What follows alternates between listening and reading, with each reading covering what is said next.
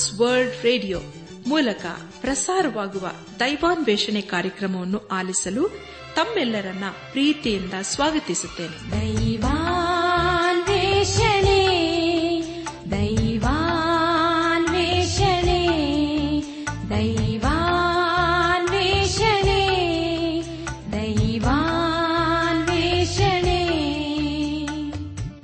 ಬನ್ನಿ ಪ್ರಿಯರೇ, ದೇವರ ವಾಕ್ಯವನ್ನು ಧ್ಯಾನ ಮಾಡುವ ಮುನ್ನ ಕರ್ತಾದಿ ಕರ್ತನ ಮುಂದೆ ನಮ್ಮನ್ನು ತಗ್ಗಿಸಿಕೊಂಡು ನಮ್ಮ ಶಿರವನ್ನು ಭಾಗಿಸಿ ನಮ್ಮ ಕಣ್ಣುಗಳನ್ನು ಮುಚ್ಚಿಕೊಂಡು ದೀನತೆಯಿಂದ ಪ್ರಾರ್ಥನೆ ಮಾಡೋಣ.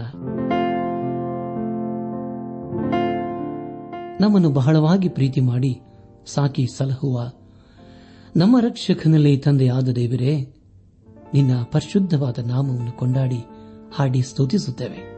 ಕರ್ತನೆ, ದೇವಾದಿದೇವನೇ, ನೀನು ನಮ್ಮ ಜೀವಿತದಲ್ಲಿ ಯಾವಾಗಲೂ ನಂಬಿಗಸ್ತನು ಇರುವಾತನಾಗಿದ್ದುಕೊಂಡು ಅನುದಿನವನ್ನು ನಮ್ಮನ್ನು ಪರಿಪಾಲಿಸುತ್ತಾ ಬಂದಿರುವುದಕ್ಕಾಗಿ ಸ್ತೋತ್ರಪ್ಪ. ಈ ಲೋಕದಲ್ಲಿ ನಾವು ಜೀವದಲ್ಲಿ ಇದ್ದೇವೆ ಎಂಬುದಾಗಿ ಹೇಳುವುದಾದರೆ ಅದು ನಿನ್ನ ಕೃಪೆಯಷ್ಟೇ. ಕರ್ತನೆ, ದೇವಾದಿದೇವನೇ, ಈ ದಿನ ವಿಶೇಷವಾಗಿ ಎಲ್ಲ ಯವನಸ್ಥ ಮಕ್ಕಳನ್ನು ನಿನ್ನ ಕೃಪೆಯ ಹಸ್ತಗೋಪಿಸಿಕೊಡ್ತೇನಪ್ಪ. ಅವರನ್ನು ಆಶೀರ್ವದಿಸು ದೇವನೇ. ಅವರು ಮಾಡುವಂತಹ ವಿದ್ಯಾಭ್ಯಾಸ, ಕೆಲಸ ಕಾರ್ಯಗಳು, ಅವರು ಹೋಗೋಣ ಬರೋಣಗಳು, ಎಲ್ಲ ವಿಷಯಗಳಲ್ಲಿ ನೀನೇ ಅವರೊಂದಿಗಿದ್ದುಕೊಂಡು ನಡೆಸು, ಬಲಪಡಿಸಪ್ಪ. ಈ ಲೋಕದಲ್ಲಿ ಅವರು ನಿನ್ನ ಸಾಕ್ಷಿ ಮಕ್ಕಳಾಗಿ ಜೀವಿಸಲು ದಯ ತೋರಿಸು. ಆಗ ಅವರ ಜೀವಿತದ ಎಲ್ಲ ಹಂತಗಳಲ್ಲಿ ನೀನೇ ಅವರನ್ನು ಆಶೀರ್ವಿಸಿ ಮುನ್ನಡೆಸು ದೇವ. ಅವರು ತಮ್ಮ ಜೀವಿತದಲ್ಲಿ ನಿನ್ನ ಜೀವಳ ವಾಕ್ಯಕ್ಕೆ ವಿಧೇಯರಾಗಿ ಜೀವಿಸುತ್ತಾ ನಿನ್ನ ಆಶೀರ್ವಾದಕ್ಕೆ ಪಾತ್ರರಾಗಲು ದಯ ತೋರಿಸು. ಎಲ್ಲ ಮಹಿಮೆ ನಿನಗೆ ಮಾತ್ರ ಸಲ್ಲುವುದಾಗಲಿ. ನಮ್ಮ ಪ್ರಾರ್ಥನೆ ಸ್ತೋತ್ರಗಳನ್ನು ನಮ್ಮ ಒಡೆಯನು, ನಮ್ಮ ರಕ್ಷಕನೂ ಲೋಕ ವಿಮೋಚಕನೂ ಆದ ಯೇಸು ಕ್ರಿಸ್ತನ ದಿವ್ಯ ನಾಮದಲ್ಲಿ ಸಮರ್ಪಿಸಿಕೊಳ್ಳುತ್ತೇವೆ ತಂದೆಯೇ, ಆಮೇನ್.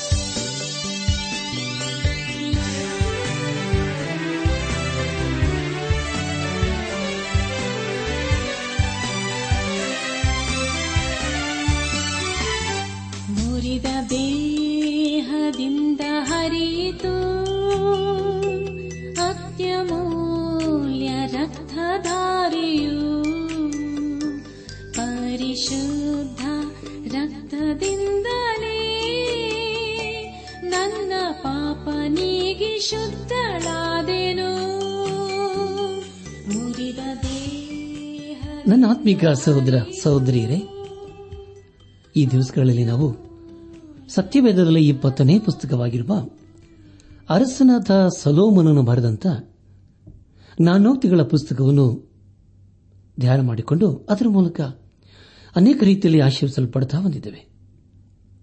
ದೇವರ ವಾಕ್ಯವನ್ನು ಧ್ಯಾನ ಮಾಡುವ ಮುನ್ನ ನಿಮ್ಮ ಸತ್ಯವೇದ ಪೆನ್ನು ಪುಸ್ತಕದೊಂದಿಗೆ ಸಿದ್ದರಾಗಿದ್ದರಲ್ಲವೇ?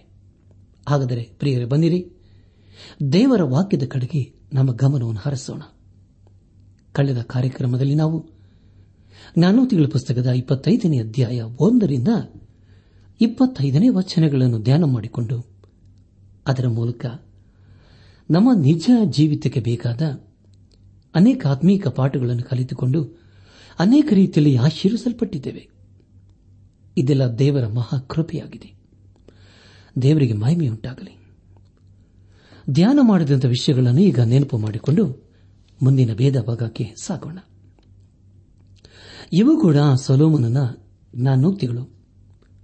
ಯೆಹೂದದ ಅರಸನಾದ ಹಿಜ್ಕೀಯನ ಲೇಖಕರು ಇವುಗಳನ್ನು ಸಂಗ್ರಹಿಸಿ ಬರೆದರು. ವಿಷಯವನ್ನು ರಹಸ್ಯ ಮಾಡುವುದು ದೇವರ ಪ್ರಭಾವ. ವಿಷಯವನ್ನು ವಿಮರ್ಶೆ ಮಾಡುವುದು ರಾಜರ ಪ್ರಭಾವ. ಆಕಾಶವು ಉನ್ನತ, ಭೂಮಿಯು ಅಗಾಧ, ರಾಜರ ಹೃದಯವು ಅಗೋಚರ. ಬೆಳ್ಳಿಯಿಂದ ಕಲ್ಮಶವನ್ನು ತೆಗೆದು ಹಾಕಿದರೆ ಅಕ್ಕ ಸಾಲಿಗನಿಗೆ ಬೇಕಾದ ಪಾತ್ರೆಯಾಗುವುದು. ಸಮಯೋಚಿತವಾದ ಮಾತುಗಳು ಬೆಳ್ಳಿಯ ನಕಾಸೆಯಲ್ಲಿ ಖಚಿತವಾದ ಬಂಗಾರದ ಹಣ್ಣುಗಳಿಗೆ ಸಮಾನ. ಕೇಳುವ ಕಿವಿಗೆ ಮುಟ್ಟುವ ಬುದ್ಧಿವಾದವು ಹೊನ್ನಿನ ಮರವಿಗೂ ಅಪರಂಜಿಯ ಆಭರಣಕ್ಕೂ ಸಮಾನ ಎಂಬುದಾಗಿಯೂ, ನಿನ್ನ ವೈರಿ ಹಸಿದಿದ್ದರೆ ಅನ್ನ ಬಿಡು, ಬಾಯರಿದ್ದರೆ ನೀರು ಕೊಡು, ಹೀಗೆ ಅವನ ತಲೆ ಮೇಲೆ ಕೆಂಡ ಸುರಿಸಿದಂತಾಗುವುದು. ಯೆಹೋವನು ನಿನಗೆ ಪ್ರತಿಫಲ ಕೊಡುವನು ಎಂಬ ವಿಷಯಗಳ ಕುರಿತು ನಾವು ಧ್ಯಾನ ಮಾಡಿಕೊಂಡೆವು. ಧ್ಯಾನ ಮಾಡಿದಂಥ ಎಲ್ಲ ಹಂತಗಳಲ್ಲಿ ದೇವಾದಿದೇವನೇ ನಮ್ಮ ನಡೆಸಿದನು. ದೇವರಿಗೆ ಮಹಿಮೆಯುಂಟಾಗಲಿ. ಇಂದು ನಾವು ಜ್ಞಾನೋಕ್ತಿ ಪುಸ್ತಕದ 25ನೇ ಅಧ್ಯಾಯ 26ನೇ ವಚನದಿಂದ 26ನೇ ಅಧ್ಯಾಯದ 22ನೇ ವಚನದವರೆಗೆ ಧ್ಯಾನ ಮಾಡಿಕೊಳ್ಳೋಣ. ಪ್ರಿಯ ದೇವಜನರೇ, ಈ ವಚನಗಳಲ್ಲಿ ಬರೆಯಲ್ಪಟ್ಟಿರುವಂತಹ ಮುಖ್ಯ ವಿಷಯಗಳು ದುಷ್ಟರಿಂದ ಸೋತ ಶಿಷ್ಟನು, ಹಾಳುಬಾವಿ, ತುಳಿದಾಡಿದ ಒರತೆ, ಜೇನನ್ನು ಹೆಚ್ಚಾಗಿ ತಿನ್ನುವುದು ಹಿತವಲ್ಲ, ಸ್ವಂತ ಮಾನವನ್ನು ಹೆಚ್ಚಾಗಿ ಯೋಚಿಸುವುದು ಮಾನವಲ್ಲ, ಆತ್ಮವನ್ನು ಸ್ವಾಧೀನ ಮಾಡಿಕೊಳ್ಳದವನು ಬಗೆಯು, ಬೇಸಿಗೆಯಲ್ಲಿ ಹಿಮ, ಸುಗ್ಗಿಯಲ್ಲಿ ಮಳೆ ಹೇಗೋ ಮೂಡನಿಗೆ ಮಾನ ಹಾಗೆ ಸರಿಯಲ್ಲ. ಮೂಡನ ಬಾಯಿಗೆ ಸಿಕ್ಕಿದ ಜ್ಞಾನೋಕ್ತಿಯು ಕುಡುಕನ ಕೈಗೆ ಸಿಕ್ಕಿದ ಮುಳ್ಳು ಗೋಲಿನ ಹಾಗೆ. ವಿವೇಕದಿಂದ ಉತ್ತರ ಕೊಡಬಲ್ಲ 7 ಜನರಿಗಿಂತಲೂ ತಾನೇ ಜ್ಞಾನಿಯೆಂದು ಸೋಮಾರಿಯು ಎಣಿಸಿಕೊಳ್ಳುವನೆಂಬುದಾಗಿಯೂ, ಕಟ್ಟಿಗೆ ಇಲ್ಲದಿದ್ದರೆ ಬೆಂಕಿ ಆರುವುದು, ಚಾಟಿಕೋರನು ಇಲ್ಲದಿದ್ದರೆ ಜಗಳ ಶಮನವಾಗುವುದು, ಕೆಂಡಕ್ಕೆ ಇದ್ದಲು ಊರಿಗೆ ಕಟ್ಟಿಗೆ, ವ್ಯಾಜ್ಯದ ಕಿಚ್ಚನ್ನೆಬ್ಬಿಸುವುದಕ್ಕೆ ಜಗಳ ಗಂಟಿಗ, ಚಾಡಿಕೋರನ ಮಾತುಗಳು ರುಚಿಯಾದ ತುತ್ತುಗಳು, ಇವು ಹೊಟ್ಟೆಯೊಳಗೆ ಇಳಿಯುವು ಎಂಬುದಾಗಿ. ಪ್ರಿಯರೇ, ಮುಂದೆ ನಾವು ಧ್ಯಾನ ಮಾಡುವಂತಹ ಎಲ್ಲ ಹಂತಗಳಲ್ಲಿ ದೇವರನ್ನು ಆಶ್ರಯಿಸಿಕೊಂಡು ಮುಂದೆ ಮುಂದೆ ಸಾಗೋಣ. ಜ್ಞಾನೋಕ್ತಿಗಳ ಪುಸ್ತಕ 25ನೇ ಅಧ್ಯಾಯ 26ನೇ ವಚನವನ್ನು ಓದುವಾಗ, ದುಷ್ಟರಿಂದ ಸೋತ ಶಿಷ್ಟನು, ಹಾಳುಬಾವಿ, ತುಳಿದಾಡಿದ ಹೊರತೆ ಎಂಬುದಾಗಿ. ನನ್ನ ಆತ್ಮಿಕ ಸಹೋದರ ಸಹೋದರಿಯರೇ, ಅನೇಕರು ಸತ್ಯಕ್ಕಾಗಿ ನಿಲ್ಲುತ್ತಾರೆ, ಆದರೆ ಕಡೆಗೆ ಯಾವುದೋ ಒಂದು ಕಾರಣದಿಂದ ಸೋತು ಹೋಗುತ್ತಾರೆ. ಅನೇಕ ಸಾರಿ ವ್ಯಾಪಾರದಲ್ಲಿ ಅದನ್ನು ನಾವು ಕಾಣುತ್ತೇವೆ. ಒಬ್ಬ ಪ್ರಾಮಾಣಿಕನಾದ ವ್ಯಕ್ತಿಯು ತನ್ನ ಕೆಲಸ ಕಾರ್ಯಗಳಲ್ಲಿ ಒಬ್ಬ ದುಷ್ಟನಿಗೆ ತಲೆಬಾಗುತ್ತಾನೆ. ಈ ರೀತಿಯಾದ ವಿಷಯವನ್ನು ನಾವು ಅನೇಕ ವಿಶ್ವಾಸಗಳ ಮಧ್ಯದಲ್ಲಿ ಕಾಣುತ್ತೇವೆ. ಸತ್ಯಕ್ಕಾಗಿ ನಿಂತಿರುವವನು ಅನೇಕ ಸಾರಿ ಲೋಕದ ಜೊತೆ ಇಜ್ಜೋಡಾಗೋದನ್ನು ಕೇಳಿಸಿಕೊಂಡಿದ್ದೇವಲ್ಲವೇ? ಪ್ರಿಯರೇ, ಇದು ನಿರಾಶೆ ಪಡಿಸುವಂತಹ ಸಂಗತಿಯಾಗಿದೆ. ಅದೇ ರೀತಿಯಲ್ಲಿ ಬಾಯಾರಿಕೆಯಾದಾಗ, ನೀರನ್ನು ಬಯಸಿ ಹೋದಾಗ, ನೀರು ಕಲುಷಿತವಾಗಿದ್ದರೆ ಅದರಿಂದ ಎಷ್ಟು ನಿರಾಶೆಯಾಗುತ್ತದಲ್ಲವೇ? ಇದು ಎಂಥ ದುಃಖಕರವಾದ ಸಂಗತಿಯಲ್ಲವೇ? ನಮ್ಮ ಧ್ಯಾನವನ್ನು ಮುಂದುವರೆಸಿ ಜ್ಞಾನೋಕ್ತಿಗಳ ಪುಸ್ತಕ 25ನೇ ಅಧ್ಯಾಯ 27 ವಚನವನ್ನು ಓದುವಾಗ ಜೇನನ್ನು ಹೆಚ್ಚಾಗಿ ತಿನ್ನುವುದು ಹಿತವಲ್ಲ, ಸ್ವಂತ ಮಾನವನ್ನು ಹೆಚ್ಚಾಗಿ ಯೋಚಿಸುವುದು ಮಾನವಲ್ಲ ಎಂಬುದಾಗಿ. ನನ್ನಾತ್ಮಿಕ ಸಹೋದರ ಸಹೋದರಿಯರೇ, ಜೇನು ತುಪ್ಪ ಒಳ್ಳೆಯದೇ, ಆದರೆ ಅದನ್ನು ಹೆಚ್ಚಾಗಿ ಸೇವಿಸಿದರೆ ಅದರಿಂದ ನಾವು ಅಸ್ವಸ್ಥರಾಗುವ ಸಾಧ್ಯತೆಗಳಿವೆ. ಮುಖ್ಯವಾಗಿ ದೇವರ ಕಾರ್ಯದಲ್ಲಿ ನಮ್ಮನ್ನು ನಾವು ಹೆಚ್ಚಿಸಿಕೊಳ್ಳುವುದಾದರೆ ಅಥವಾ ಪ್ರಯತ್ನ ಮಾಡಿದರೆ ಆಗ ನಾವು ಖಂಡಿತವಾಗಿ ಆತ್ಮೀಕ ರೀತಿಯಲ್ಲಿ ಅಸ್ವಸ್ಥರಾಗುತ್ತೇವೆ. ಅದನ್ನು ನಾವು ಅನೇಕ ವಿಶ್ವಾಸಗಳ ಮಧ್ಯದಲ್ಲಿ ಕಾಣಬಹುದು. ಹಾಗೆ ಮಾಡುವುದು ಮಕ್ಕಳ ಕೆಲಸವಾಗಿದೆ. ಜ್ಞಾನೋಕ್ತಿಗಳ ಪುಸ್ತಕ 25 ಅಧ್ಯಾಯ 28 ವಚನವನ್ನು ಓದುವಾಗ, ಆತ್ಮವನ್ನು ಸ್ವಾಧೀನ ಮಾಡಿಕೊಳ್ಳದವನು ಗೋಡೆ ಬಿದ್ದ ಹಾಳೂರಿಗೆ ಸಮಾನ ಎಂಬುದಾಗಿ. ನನ್ನ ಆತ್ಮಿಕ ಸಹೋದರ ಸಹೋದರಿಯರೇ, ತಮ್ಮ ಆಶೆ ಆಕಾಂಕ್ಷೆಗಳನ್ನು ತಮ್ಮ ಹತೋಟಿಗೆ ತರುವುದಕ್ಕೆ ಆಗದಿರುವವರಿಗೆ ಇದು ಹೋಲಿಕೆಯಾಗಿದೆ. ನಮ್ಮನ್ನು ನಾವು ಹತೋಟಿಯಲ್ಲಿ ಇಟ್ಟುಕೊಳ್ಳುವುದು ಅದು ದೇವರಾತ್ಮನ ಕಾರ್ಯ ಹಾಗೂ ಫಲವಾಗಿದೆ.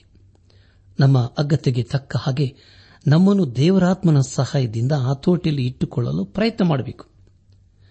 ಇಲ್ಲಿಗೆ ಜ್ಞಾನೋಕ್ತಿ ಪುಸ್ತಕದ 25 ಅಧ್ಯಾಯವು ಮುಕ್ತಾಯವಾಯಿತು. ಇಲ್ಲಿವರೆಗೂ ದೇವಾದಿ ದೇವನೇ ನಮ್ಮ ನಡೆಸಿದನು. ದೇವರಿಗೆ ಮಹಿಮೆಯುಂಟಾಗಲಿ. ಮುಂದೆ ನಾವು ಜ್ಞಾನೋಕ್ತಿ ಪುಸ್ತಕದ 26 ಅಧ್ಯಾಯವನ್ನು ಧ್ಯಾನ ಮಾಡಿಕೊಳ್ಳೋಣ. ಪ್ರಿಯ ದೇವಜನರೇ, ಮುಂದೆ ನಾವು ಧ್ಯಾನ ಮಾಡುವಂತಹ ಎಲ್ಲ ಹಂತಗಳಲ್ಲಿ ದೇವರನ್ನು ಆಚರಿಸಿಕೊಂಡು ಮುಂದೆ ಮುಂದೆ ಸಾಗೋಣ. ಪ್ರಾರಂಭದ ಭಾಗವು ಮೂರ್ಖರ ಕುರಿತು ತಿಳಿಸುತ್ತದೆ. ಸತ್ಯವೇದದಲ್ಲಿ ಜ್ಞಾನೋಕ್ತಿಗಳು ಮೂರ್ಖರ ಕುರಿತು ಪದೇ ಪದೇ ಹೇಳುವುದನ್ನು ಕಾಣುತ್ತೇವೆ. ಈ ಒಂದು ಮಾತು ಮಂದಬುದ್ಧಿಯರ ಕುರಿತು ಹೇಳುವಂತಹ ಮಾತಲ್ಲ. ಅಂತವರ ಕುರಿತು ದೇವರ ವಾಕ್ಯ ಹೇಳುವುದಿಲ್ಲ. ಅರಸನಾದ ದಾವಿದನು ಕೀರ್ತನೆ 14 ವಚನದಲ್ಲಿ ಹೀಗೆ ಬರೆಯುತ್ತಾನೆ, ದುರ್ಮತಿಗಳು ದೇವರಿಲ್ಲವೆಂದು ಮನಸ್ಸಿನಲ್ಲಿ ಅಂದುಕೊಳ್ಳುತ್ತಾರೆ, ಅವರು ಕೆಟ್ಟು ಹೋದವರು ಹೇಯ ಕೃತ್ಯಗಳನ್ನು ನಡೆಸುತ್ತಾರೆ, ಅವರಲ್ಲಿ ಒಳ್ಳೆಯದನ್ನು ಮಾಡುವವರೇ ಇಲ್ಲ ಎಂಬುದಾಗಿ. ನನ್ನಾತ್ಮಿಕ ಸಹೋದರ ಸಹೋದರಿಯರೇ, ಒಬ್ಬ ವ್ಯಕ್ತಿ ಮೇಧಾವಿ ಎಂದು ಕರೆಯಲ್ಪಟ್ಟರೂ ಅವನು ನಾಸ್ತಿಕನಾಗಿದ್ದರೆ ಅದರಿಂದ ಏನೂ ಪ್ರಯೋಜನವಿಲ್ಲ. ಅಂದರೆ ದೇವರನ್ನು ಯಾರು ತಿರಸ್ಕರಿಸುತ್ತಾರೋ ಅಂಥವರನ್ನು ದೇವರು ಮೂರ್ಖರೆಂದು ಕರೆಯುತ್ತಾನೆ. ಜ್ಞಾನೋಕ್ತಿಗಳ ಪುಸ್ತಕ 26 ಅಧ್ಯಾಯ 1 ವಚನವನ್ನು ಓದುವಾಗ, ಬೇಸಿಗೆಯಲ್ಲಿ ಹಿಮ, ಸುಗ್ಗಿಯಲ್ಲಿ ಮಳೆ ಹೇಗೋ ಮೂಡನಿಗೆ ಮಾನ ಹಾಗೆ ಸರಿಯಲ್ಲ ಎಂಬುದಾಗಿ. ನನ್ನಾತ್ಮಿಕ ಸಹೋದರ ಸಹೋದರಿಯರೇ, ಮೂರ್ಖರೆಂದು ಅನಿಸಿಕೊಳ್ಳುವವರು ತಮ್ಮ ಮರ್ಯಾದೆಯ ವಿಷಯದಲ್ಲಿ ತಲೆ ಕೆಡಿಸಿಕೊಳ್ಳುವುದಿಲ್ಲ. 2 ವಾಚನದಲ್ಲಿ ಹೀಗೆ ಓದುತ್ತೇವೆ, ಕುಪ್ಪಳಿಸುತ್ತಿರುವ ಗುಬ್ಬಿಯಂತೆ ಹಾರಾಡುವ ಬಾನಕಿಯಾಗೆ ನಿಮಿತ್ತವಿಲ್ಲದೆ ಕೊಟ್ಟ ಶಾಪವು ಎರಗಿ ನಿಲ್ಲದು ಎಂಬುದಾಗಿ. ನನ್ನಾತ್ಮಿಕ ಸಹೋದರ ಸಹೋದರಿಯರೇ, ಮುಂಚಿತವಾಗಿ ಹೇಳುವ ಎಲ್ಲಾ ಸಂಗತಿಗಳು ಕಾರ್ಯರೂಪಕ್ಕೆ ಅಥವಾ ಸತ್ಯಕ್ಕೆ ಬರುವುದಿಲ್ಲ. ಆದರೆ ನಮ್ಮ ಮಧ್ಯೆ ಅನೇಕ ಪ್ರವಾದಿಗಳು ಅನ್ನಿಸಿಕೊಂಡವರು ಇರಬಹುದು. ಅವರು ನಮಗೆ ಮುಂದೆ ಕೆಲವು ದಿನಗಳಲ್ಲಿ ಏನಾಗುತ್ತದೋ ಎಂಬುದಾಗಿ ಹೇಳಬಹುದು. ಹೇಳಿದರಲ್ಲಿ ಕೆಲವು ನಡೆಯಲೂಬಹುದು. ಅವರು ಹೇಳುವುದು ಅನೇಕ ಸಾರಿ ನಡೆಯುವುದಿಲ್ಲ. ಆದರೆ ದೇವರ ಪ್ರವಾದಿಗಳು ಎಂದು ಹೇಳುವಾಗ ಅವರು ಎಂದೂ ತಪ್ಪನ್ನು ಹೇಳುವುದಿಲ್ಲ. ಸತ್ಯವೇದದಲ್ಲಿ ಧರ್ಮೋಪದೇಶ ಕಾಂಡ ಪುಸ್ತಕ 18 ಅಧ್ಯಾಯ 20-22 ವಚನಗಳಲ್ಲಿ ಹೀಗೆ ಓದುತ್ತೇವೆ, ಆದರೆ ಯಾವ ಪ್ರವಾದಿ ನಾನು ಪ್ರೇರಣೆ ಮಾಡದ ಮಾತುಗಳನ್ನು ಯೆಹೋವನ ಮಾತೆಂದು ಹೇಳಿ ಜನರಿಗೆ ತಿಳಿಸುವನೋ, ಇಲ್ಲವೇ ಇತರ ದೇವರುಗಳ ಹೆಸರಿನಲ್ಲಿ ಮಾತಾಡುವನೋ, ಅವನಿಗೆ ಮರಣಶಿಕ್ಷೆಯಾಗಬೇಕೆಂದು ಹೇಳಿದನು. ಪ್ರವಾದಿಯು ಹೇಳಿದ ಮಾತು ಯೆಹೋವನ ಮಾತಲ್ಲವೆಂದು ತಿಳಿದುಕೊಳ್ಳುವುದು ಹೇಗೆ ಅಂದುಕೊಳ್ಳುತ್ತೀರೋ, ಪ್ರವಾದಿಯು ಯೆಹೋವನ ಮಾತೆಂದು ಹೇಳಿ ಮುಂತಿಳಿಸಿದ ಸಂಗತಿ ನಡೆಯದೆ ಹೋದರೆ ಅವನ ಮಾತು ಯೆಹೋವನದಲ್ಲವೆಂದು ನೀವು ತಿಳಿದುಕೊಳ್ಳಬೇಕು. ಅವನು ಅಧಿಕಾರವಿಲ್ಲದೆ ಮಾತಾಡಿದವನು, ಅವನಿಗೆ ಹೆದರಬಾರದು ಎಂಬುದಾಗಿ. ಕರ್ತನಲ್ಲಿ ಪ್ರಿಯರೇ, ನಮ್ಮ ಧ್ಯಾನವನ್ನು ಮುಂದುವರಿಸಿ ಜ್ಞಾನೋಕ್ತಿಗಳ ಪುಸ್ತಕ 26 ಅಧ್ಯಾಯ 3 ವಚನವನ್ನು ಓದುವಾಗ, ಕುದುರೆಗೆ ಚಬುಕು, ಕತ್ತೆಗೆ ಕಡಿವಾಣ, ಮೂಡನ ಬೆನ್ನಿಗೆ ಬೆತ್ತ ಎಂಬುದಾಗಿ. ಪ್ರಿಯ ದೇವಜನರೇ, ಇದು ಸತ್ಯವಾದಂತಹ ಮಾತಾಗಿದೆಯಲ್ಲವೇ? ಕುದುರೆ ಹಾಗೂ ಕತ್ತೆಯನ್ನು ತರಬೇತಿಪಡಿಸಬೇಕು. ಅದಕ್ಕೆ ಅವು ತಮ್ಮ ಪ್ರತಿಕ್ರಿಯೆಯನ್ನು ತೋರಿಸುತ್ತವೆ. ಅದೇ ರೀತಿಯಲ್ಲಿ ಮೂರ್ಖರನ್ನು ಸಹ ಕ್ರಮಪಡಿಸಬೇಕು. 26ನೇ ಅಧ್ಯಾಯ 4 ಮತ್ತು 5ನೇ ವಚನಗಳನ್ನು ಓದುವಾಗ, ಮೂಢನ ಮೂರ್ಖತನಕ್ಕೆ ಸರಿಯಾಗಿ ಉತ್ತರ ಕೊಡಬೇಡ, ನೀನು ಅವನಿಗೆ ಸಮಾನನಾದಿಯೇ. ಮೂಢನ ಮೂರ್ಖತನಕ್ಕೆ ಸರಿಯಾಗಿ ಉತ್ತರ ಕೊಡು, ತನ್ನನ್ನು ಜ್ಞಾನಿ ಎಂದು ಎಣಿಸಿಕೊಂಡಾನೋ ಎಂಬುದಾಗಿ. ನನ್ನಾತ್ಮಿಕ ಸಹೋದರ ಸಹೋದರಿಯರೇ, ಅನೇಕರು ದೇವರ ವಾಕ್ಯದ ಕುರಿತು ತರ್ಕ ಮಾಡಲು ಇಷ್ಟಪಡುತ್ತಾರೆ. ಅದರಲ್ಲಿ ಅನೇಕ ಲೋಪದೋಷಗಳು ಇದೆ ಎಂಬುದಾಗಿ ಅವರು ವಾದಿಸುತ್ತಾರೆ. ದೇವರ ವಾಕ್ಯದಲ್ಲಿ ಅಥವಾ ಸತ್ಯವೇದದಲ್ಲಿ ಬರೆದಿರುವ ಎಲ್ಲಾ ಸಂಗತಿಗಳು ಸತ್ಯವಲ್ಲ ಎಂಬುದಾಗಿ ಹೇಳುತ್ತಾರೆ. ಆದರೆ ಪ್ರಿಯರೇ, ಅದು ಸರಿಯಲ್ಲ. ಈ ಎರಡು ವಚನಗಳು ನಾವೊಬ್ಬ ಮೂರ್ಖನ ಸಂಗಡ ಹೇಗೆ ವಾದಿಸಬೇಕೆಂಬುದಾಗಿ ತಿಳಿಸಿಕೊಡುತ್ತದೆ.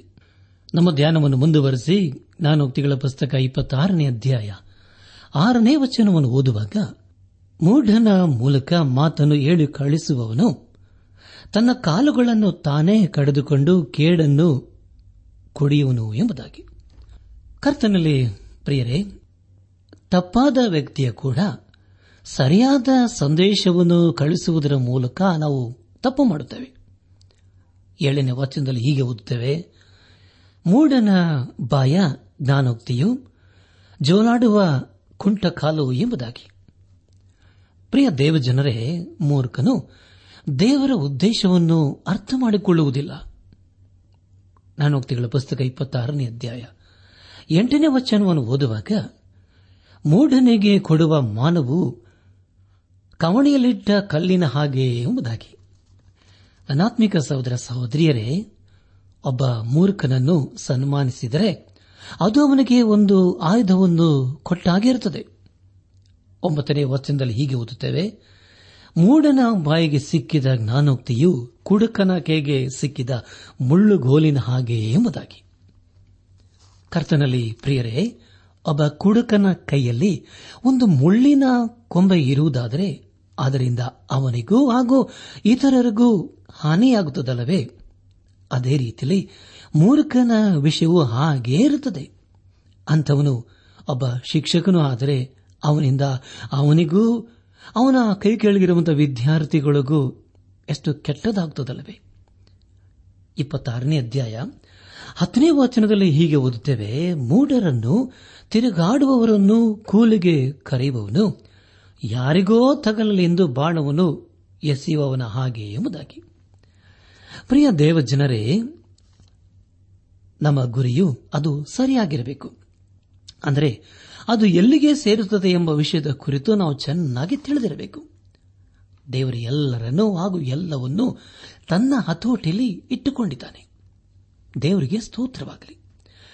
ನಮ್ಮ ಧ್ಯಾನವನ್ನು ಮುಂದುವರೆಸಿ ಜ್ಞಾನೋಕ್ತಿಗಳ ಪುಸ್ತಕ 26ನೇ ಅಧ್ಯಾಯ 11ನೇ ವಚನವನ್ನು ಓದುವಾಗ, ನಾಯಿ ತಾನು ಕಕ್ಕಿದ್ದನ್ನು ನೆಕ್ಕುವುದಕ್ಕೆ ತಿರುಗಿಕೊಳ್ಳುವ ಹಾಗೆ ಮೂಢನು ತಾನು ಮಾಡಿದ ಮೂರ್ಖತನವನ್ನೇ ಪುನಃ ಮಾಡುವನು ಎಂಬುದಾಗಿ. ಕರ್ತನಲ್ಲಿ ಪ್ರಿಯರೇ, ಇದು ಎಂಥ ಭಯಂಕರವಾದಂತಹ ಸ್ಥಿತಿಯಲ್ಲವೇ? ಅದಕ್ಕಿಂತಲೂ ಕಠಿಣವಾದಂಥ ಹೇಳಿಕೆಯೂ ಇಲ್ಲವೇ ಇಲ್ಲ. ಅದರ ಕುರಿತು ಆಲೋಚಿಸುವುದು ಕೂಡ ಅಸಾಧ್ಯವಾದಂಥ ಸಂಗತಿಯಾಗಿದೆ.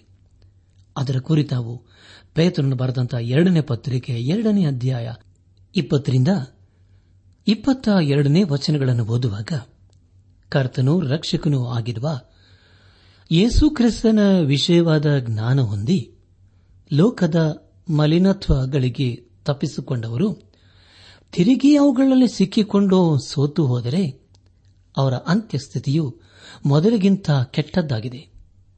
ಅವರು ನೀತಿ ಮಾರ್ಗವನ್ನು ತಿಳಿದು ತಮಗೆ ಕೊಡಲ್ಪಟ್ಟ ಪರಿಶುದ್ಧ ಆಜ್ಞೆಯಿಂದ ತೊಲಗಿ ಹೋಗುವುದಕ್ಕಿಂತ ಆ ಮಾರ್ಗವನ್ನು ತಿಳಿಯದಿದ್ದರೆ ಮೇಲಾಗಿತ್ತು.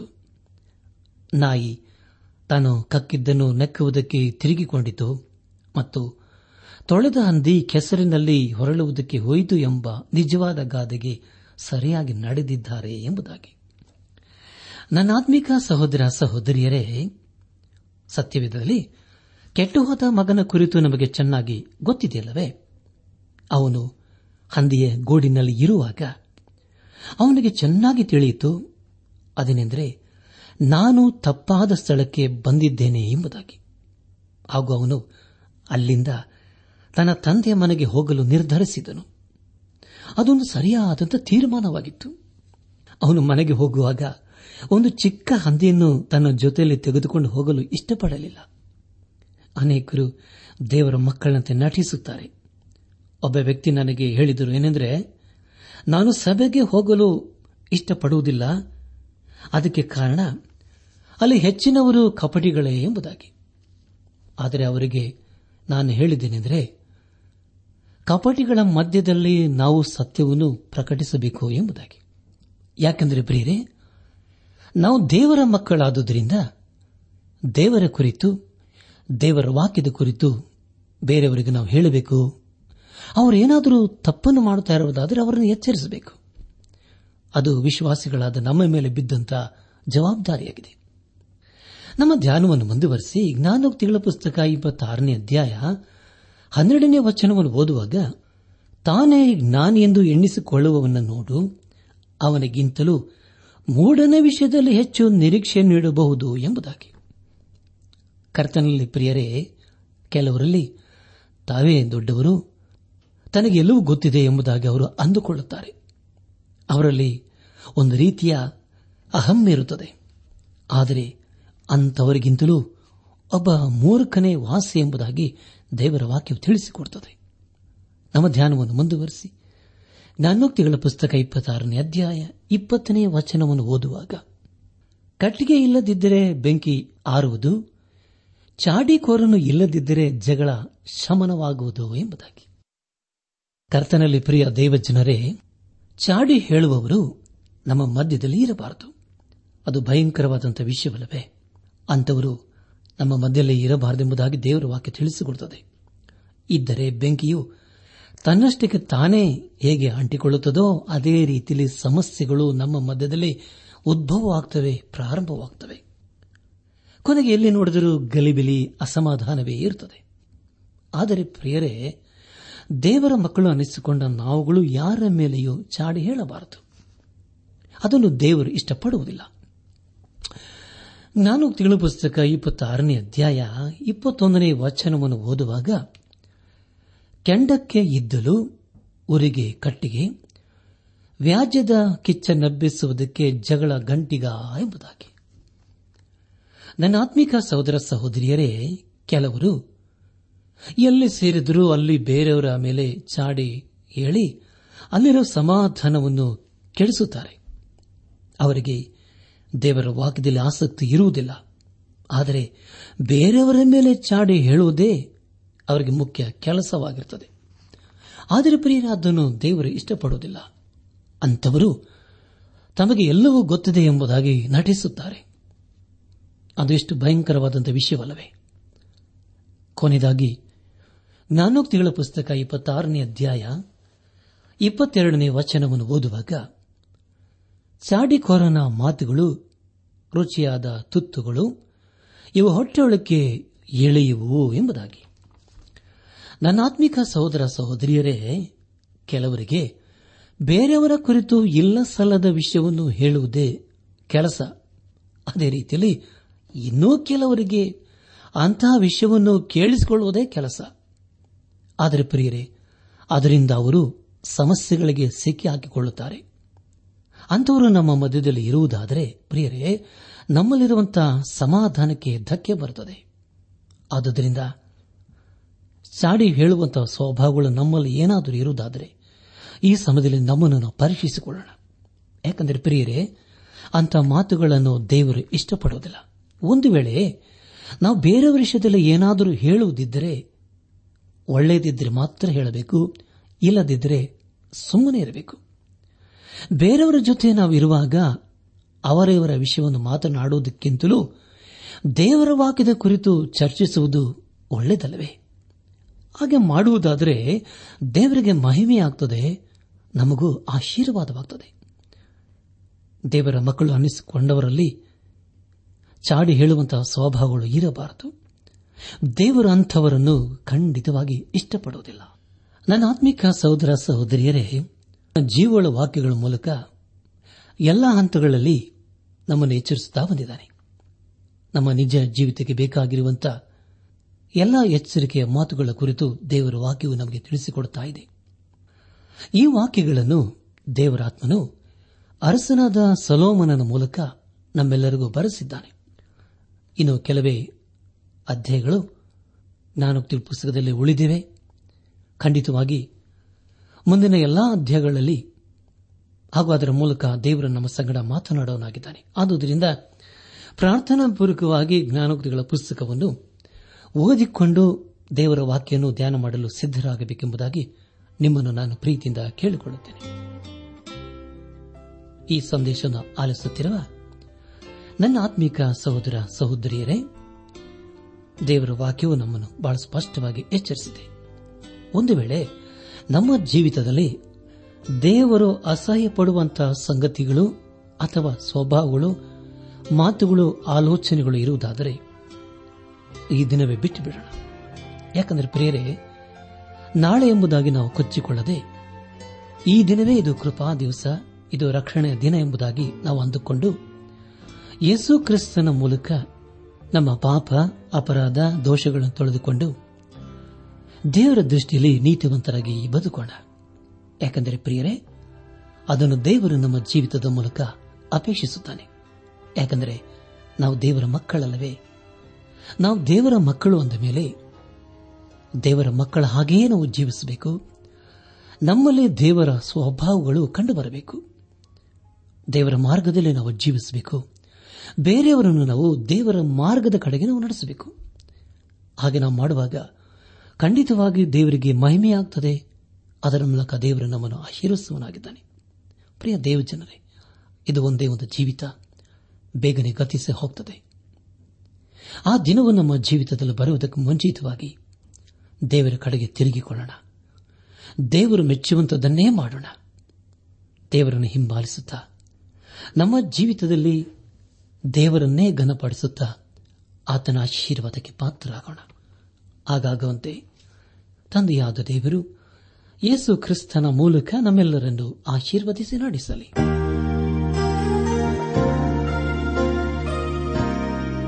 ನನ್ನ ಆತ್ಮೀಕ ಸಹೋದರ ಸಹೋದರಿಯರೇ, ಇಂದು ದೇವರು ನಮಗೆ ಕೊಡುವ ವಾಗ್ದಾನ, ಧರ್ಮಶಾಸ್ತ್ರವನ್ನು ಅನುಸರಿಸುವವರು ನೀತಿವಂತರೆಂದು ಎಣಿಸಲ್ಪಡುವರು. ರೋಮಾಯ 2:13.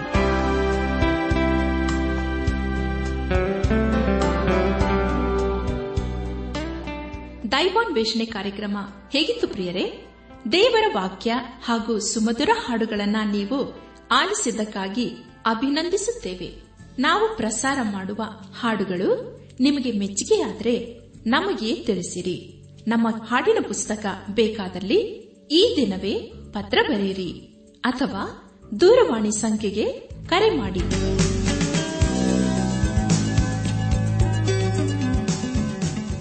ನಮ್ಮ ವಿಳಾಸ ದೈವಾನ್ವೇಷಣೆ ಟ್ರಾನ್ಸ್ ವರ್ಲ್ಡ್ ರೇಡಿಯೋ ಇಂಡಿಯಾ, ಟಪಾಲು ಪೆಟ್ಟಿಗೆ 4320, ಬೆಂಗಳೂರು 43. ದೈವಾನ್ವೇಷಣೆ Trans World radio India, post box 4320, Bangalore 43. ದೂರವಾಣಿ ಸಂಖ್ಯೆ 9845616412. ನಮ್ಮ ಇಮೇಲ್ ವಿಳಾಸ kannada.ttb@radio882.com. ನಮಸ್ಕಾರ ಪ್ರಿಯರೇ.